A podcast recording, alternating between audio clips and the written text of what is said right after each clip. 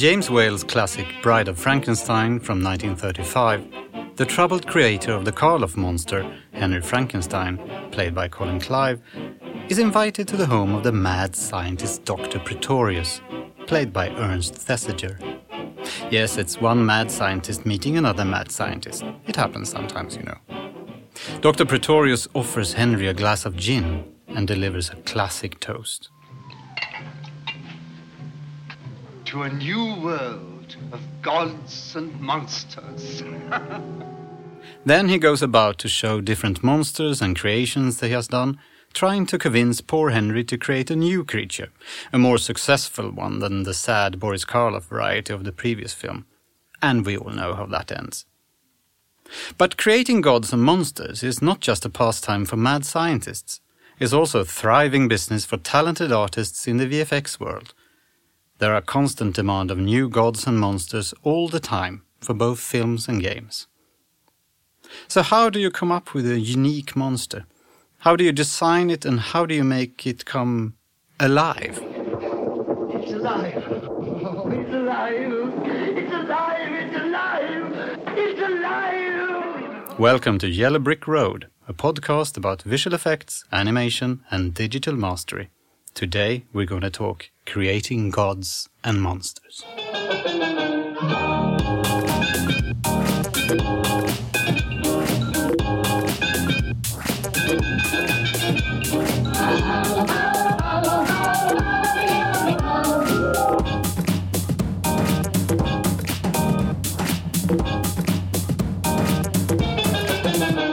Hi everybody, I'm Nils Lagergren, your friendly voice in the VFX world. I'm sitting here together with three of my favorite monster experts from Goodbye Kansas. VFX supervisor Staffan Linder, character artist Daniel Bystedt, and director Fred Löfberg. Welcome guys. Staffan, you worked with animation and visual effects for decades now. Uh, how did you start in the business? Oh, uh, by creating gods and monsters, I guess. I started out as a well. I've been a, a, monster fan since since I was a small kid, and uh, try, I built model kits, and that was my way into this mad business. I sculpted my own creatures and monsters, and and, and went from there basically, and, and turned digital some 15 years ago now. And Daniel, when did you realize you wanted to work in this amazing industry? Yeah, I actually wanted to be a, a lawyer or a doctor, but my my parents forced me into this industry. uh, no, not really. But uh, I uh, I was working earlier at uh, cinema. Actually, me and Fred, we worked at the same Yeah. company. Yeah. I was a projectionist. Uh, and I was, uh, in the end, human resource manager, and I uh, I wanted to manage monsters instead of uh, coworkers. I guess I'm just seeing a lot of movies, and it's interesting because, like, when you are not in the industry and not connected to it, it seems pretty far away and sort of impossible to get in. But once you start and get a lead in, you just continue, and uh, suddenly you're working with these amazing people that work at Goodbye Kansas, and uh, you know, life is grand. I, I mentioned Frankenstein and his bride, and we're going to talk about monsters. Uh, how has uh, Frankenstein's monster and his bride aged? Have they aged well, you think, Staffan?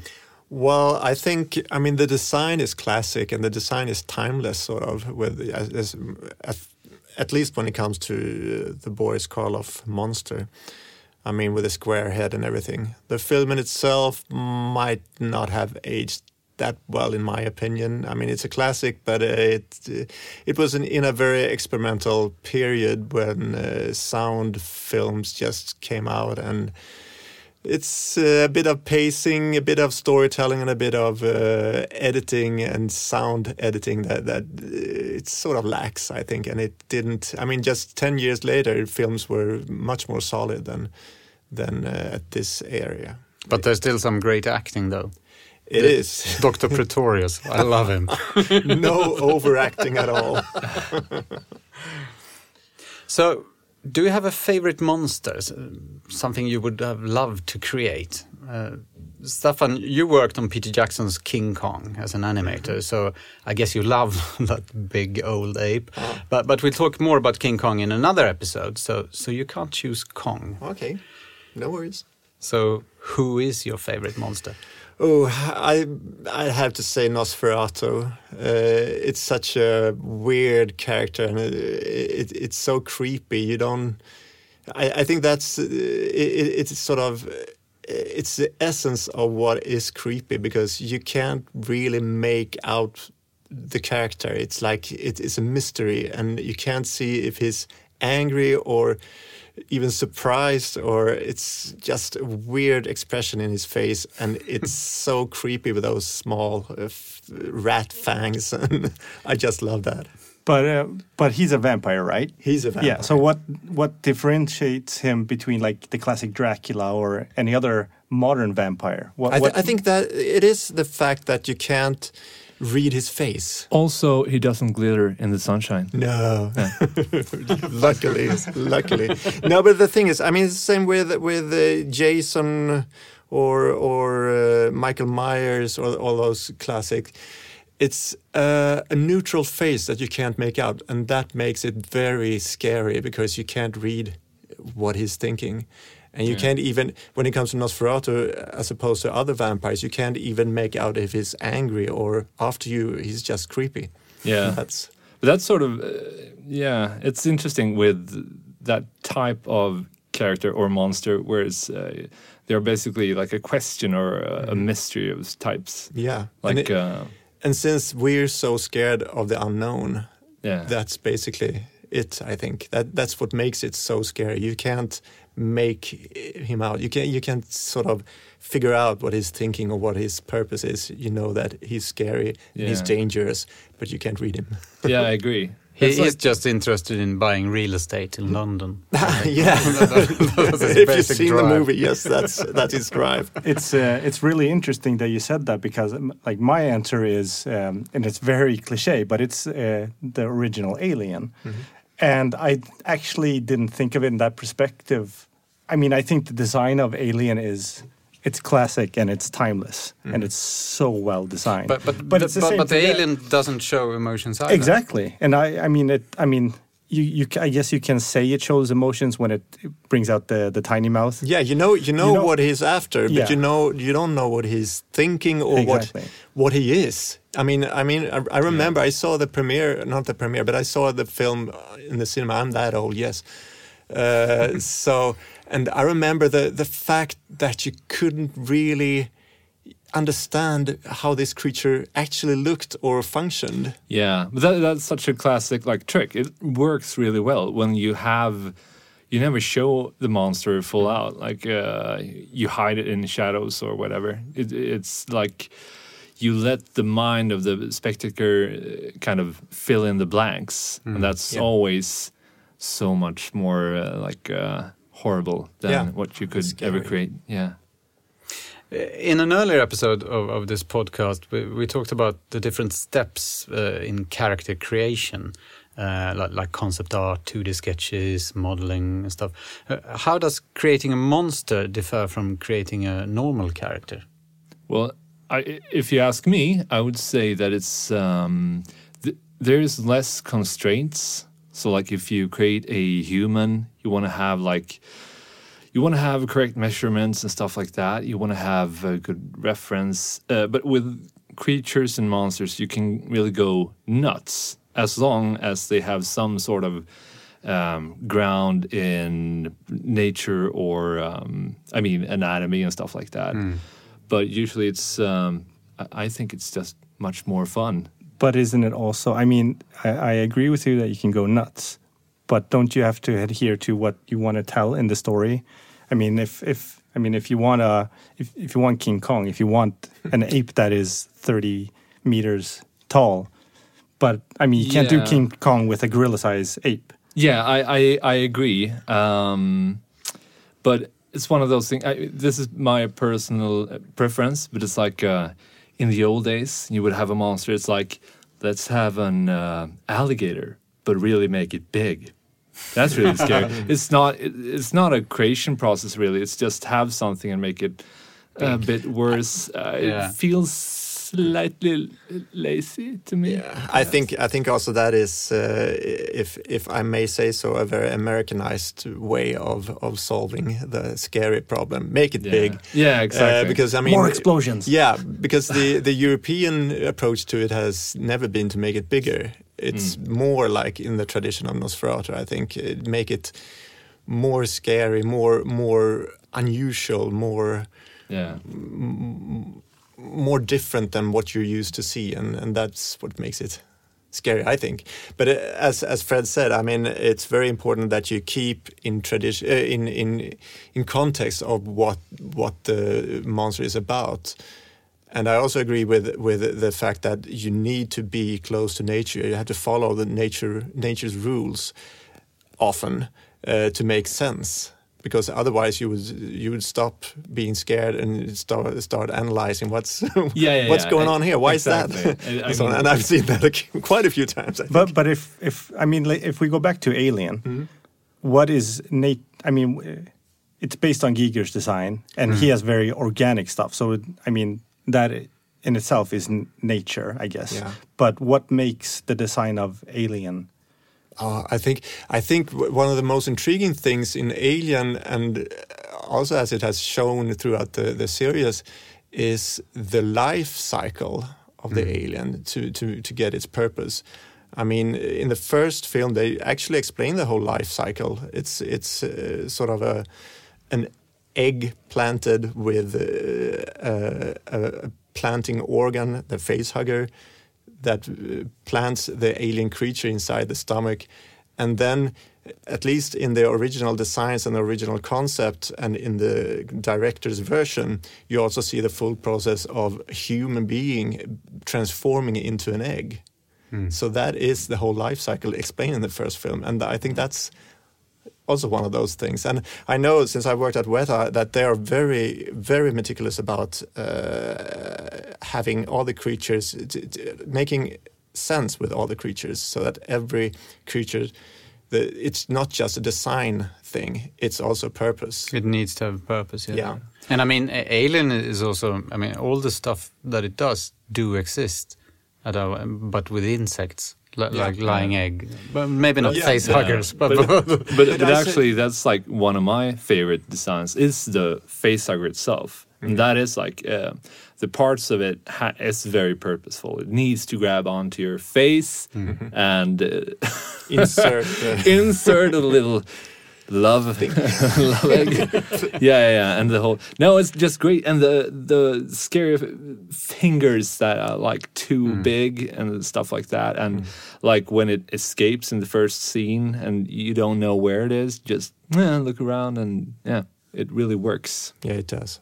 but, but it, it's obviously inspired by actual animals in a way, at least partly. Uh, but where, do you find inspiration if if you want to create a new monster, a new creature? Yeah, I would I would say that I usually go to uh, the animal kingdom, and uh, I mean um, insects are. Uh, I mean scary. insects and uh, like deep sea creatures are really interesting because they they um, they are working so much different than what we are used to. I kind of think like when you have uh, a classic is like, oh, let's make a wolf or a bear and make it scary. It's it's not that it's not that interesting to me. It needs to be pushed further out. It feels yeah, And fu- further from what we're used to, exactly. to make it more alien. yeah, I agree. Could you make anything into a monster? I mean, could you, for example, take this microphone I have in front of me right now and turn that one into a monster design? Yeah, I would say yes because uh, you you always you can. I wouldn't say like you have a microphone and put some fangs on it. That would be uh, not so scary, but having it as an inspiration for a silhouette and something like that, like this microphone with some yeah, w- w- putting stuff on top of it would work. Yeah. I think one one good good example of that is it's not a very good movie, but it's a very scary, uh, s- scary mm, thing, if you will. It's uh, Jeepers Creepers. If you saw that, Yeah. uh, Oh, is it's an that old the nineties. one with the sludge uh, thingies. He wakes no, up every no. hundredth year. Yeah, and and the thing is that Ah. it, it, he's introduced in the film uh, driving a car, and that car was so scary. It, it was just an ordinary pickup in Texas or wherever, whatever, uh, very rusty, but it looked like a monster, even though they didn't do much to it. And it's fantastic because it is so tense, and that car just uh, appears and follows uh, those two. Uh, protagonists that, that are doing a, a road trip throughout the U.S. That, Right. that reminds me of I think it's the Stephen King book and movie of the the cars Christine. The cars that come to life and all that stuff. Yeah. I remember. Yeah, Yeah, the- what was that one called? It I wasn't remem- Christine, but Christine is basically also the Yeah, same. but I remember idea. as a kid, uh, I I was scared of those mean trucks Isn't it and like cars. maximum overdrive? yeah. Yeah, Yeah, that could it be is. it. Yeah, is that Stephen King? Or, yeah, and it's directed by Stephen King. Oh, really? I, I still remember the, the trailer for it, in which he sits in front of the camera and says, I tried to direct the film, and you know, I really liked it. And, and, it's, and, it's, and it's not that a good It's film. not It's, that uh, good. but it's uh, it's a great way of getting your uh, kids scared of cars. So Yeah. they stay out of the street. And, and of But I- course, when we talk about uh, a, a solid object being scary, uh, of course, we have to mention uh, was it Sp- uh, Spielberg's first? No, it wasn't. Oh yeah, yeah, the yeah, the duel, The Duel. Yeah, that's a scary car. the huge truck that hunts Yeah. them, and you never get to see the driver. No. So Exactly. that's wa- once again someone that you don't see, uh, and Yeah, no it's just a is- car. Yeah, And the thing with that is that it's not a very scary, scary car. It's just a truck. but it's relentless. Yes.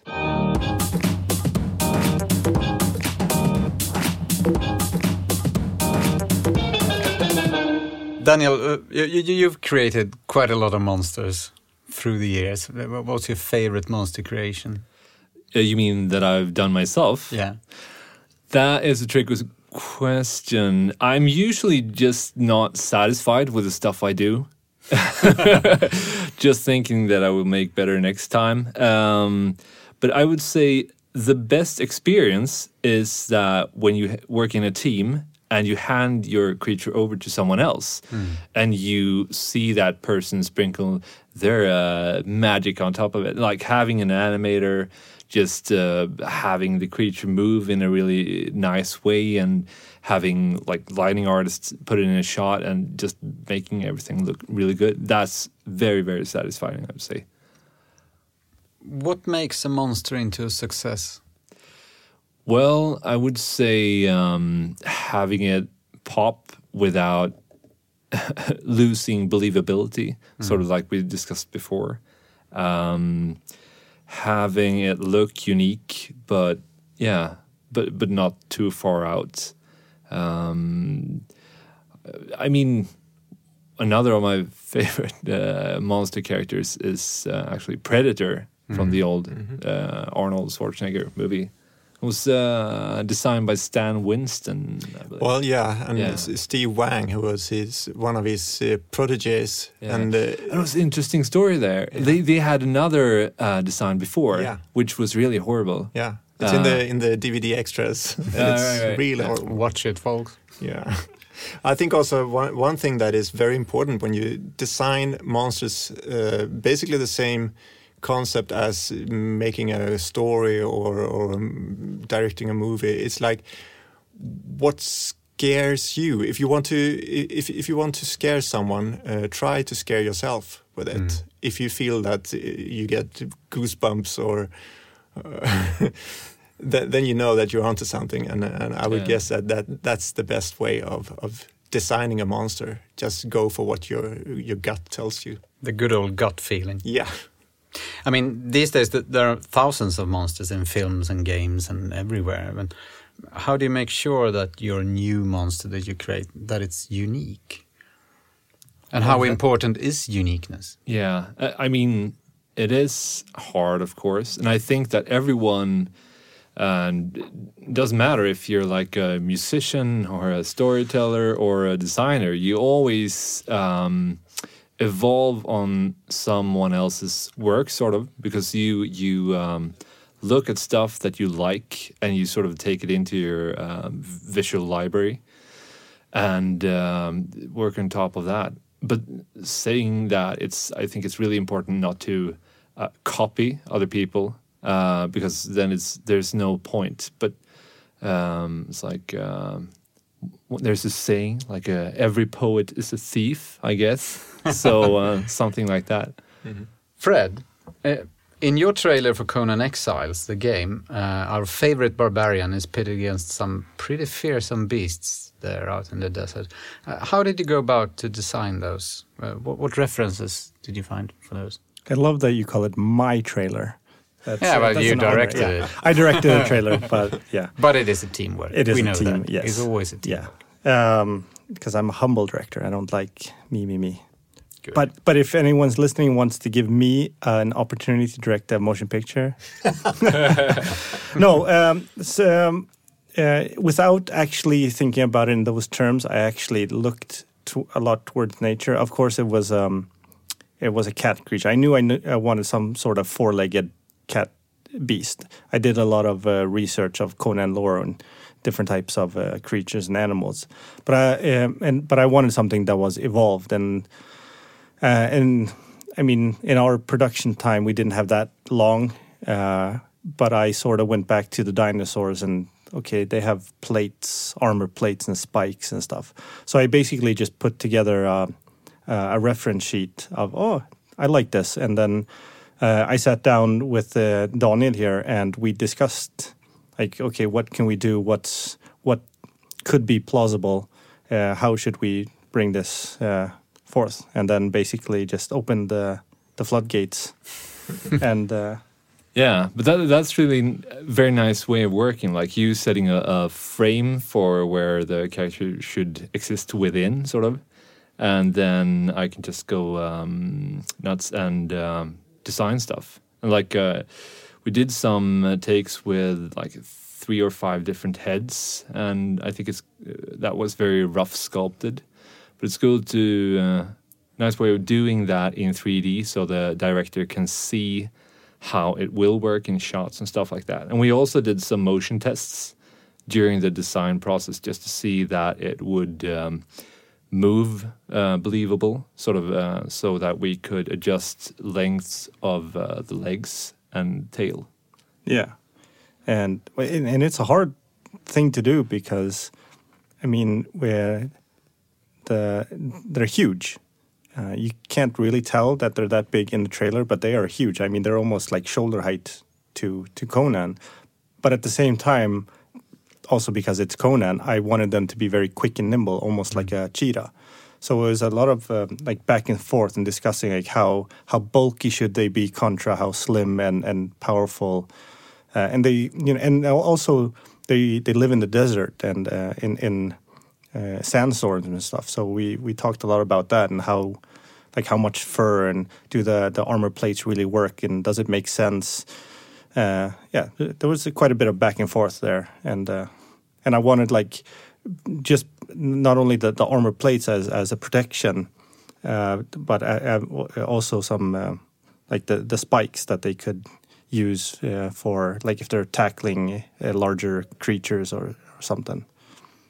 I think that's uh, great to to listen on uh, how you create that because that's the essence of uh, working together as a team. Also to feed off of each other's ideas and and to see how that looks in reality, and then come up with new ideas and and let everyone have their their creative freedom in it and see what that leads because that's always a very fruitful uh, pr process. Yeah, I remember at one point we had um, on the tail of the beast we had uh, spikes going outward, sort of like um, a ste- stegosaurus, right? They have yeah, uh, but then you know that really didn't fit the design or the movement and like how they would be running. So uh, what we ended up in more of a uh, it's wrong to say a knife, but uh, that they could use their their uh, um, their tails as a weapon. So they had uh, uh, some razor or like miniature armor plating on the on the tail. Cool. Yeah, and that, and also like um, the design of the character reflects the sort of environment that they live in. Uh, of course, you understand that when you see the um, trailer. You know, we're in the desert, but you, it really sort of the color of the animal reflects the, um, the color that you would find on uh, in desert animals. So, um, and also the spikes, sort of. Uh, you come to think of a scorpion, basically. So there's uh, stuff that you unconsciously connect to a desert type of environment. So it it works really well, I think. Monsters exist. Yesterday I was a crackpot. But today, Yes, let's create more monsters because they're fun. And we've been talking a lot about monsters, but this episode is called Gods and Monsters, mostly because I love that quote from Frank, Bride of Frankenstein, but, but also because gods are interesting as well. There are quite a few gods in films and games, and um, where, what rules apply when you design a god character as opposed to a monster? Yeah, it's a good question, but I'd say uh, big beard and a halo really does it. It's like a classic win. I mean, I mean, like, like if we talk about the Conan, uh, I mean, we could translate the god deity to the hero and uh, design Conan as a god of his own, sort of. like a demigod. yeah, Yeah, demigod. But it's interesting uh, if you think about a movie like Stargate, then it's sort of like um, how the theme of gods in Egypt, like uh, they sort of explain that with a alien background, which Yeah. is and that's sort of interesting. And I, I mean, I, I I like that movie at least when I saw it. It's yeah, also- same here. I like that movie. Yeah, it's also great with Neil Gaiman's uh, uh, what's it called, American Gods, um, because I mean, making gods ordinary human beings having ordinary lives, basically forgotten gods. That's I think that's hilarious. And I guess, I mean, if you apply the term gods to uh, the superhero genre, there Yeah. are a lot of godlike characters. And uh, I think it always boils down to is um, um, like, does the, the attributes and the look of the, the god character you want to create work in the context of the story? Yeah, um, but it's always like a, a tricky type of character because a god sort of implies that it's someone who is almost all powerful, mm-hmm. and that's a really hard thing to make a story out It of. It is. I mean, I think Superman has proven that again and again and again because the story is about a guy who can't be beaten. Yeah. And it, it takes you only that far. You have to find some way to beat him. Otherwise, it's not interesting. Cue Kryptonite. yeah. or Lex Luthor. Luthor. Well, Denham, the airplane's got him. Oh, no. It wasn't the airplanes. It was beauty killed the beast. What's your favorite god character then? my favorite god character besides Superman. Um, or, uh, mm, oh, that is hard. I actually like the the the, the gods uh, in in Clash of the Titans, the old Ray Yeah. Harryhausen movies, and uh, I mean cheesy and but fun and uh, not taken very seriously. No. But earlier we, discussed that, that monsters can be more scary if you don't really see their expression or, or see their face. Uh, I just thought of the fact that that the Christian God uh, in the Old Testament, you you never see him, so he's a more scary God in a way, uh, as opposed to the. New Testament with Jesus. You, you have his face and he's friendly and he's like, Yeah, and every I I guess every country has their own brand of Jesus as well. that's true. Yeah, like Basically, what American Gods is reflecting. yeah. Anyways, uh, it was lovely to have you here. I, I could go on chatting for hours about this, and and uh, you out there, as usual, you can see all the things we talked about at the Goodbye Kansas website, goodbyekansas.com. Do mail us if you have thoughts or feedback. In our next episode, we'll go all nostalgic and talk about old visual effects, from Georges Méliès to old King Kong and the wizardry of Ray Harryhausen. Don't miss it. Until next time, goodbye, à bientôt, auf Wiedersehen, wir hören.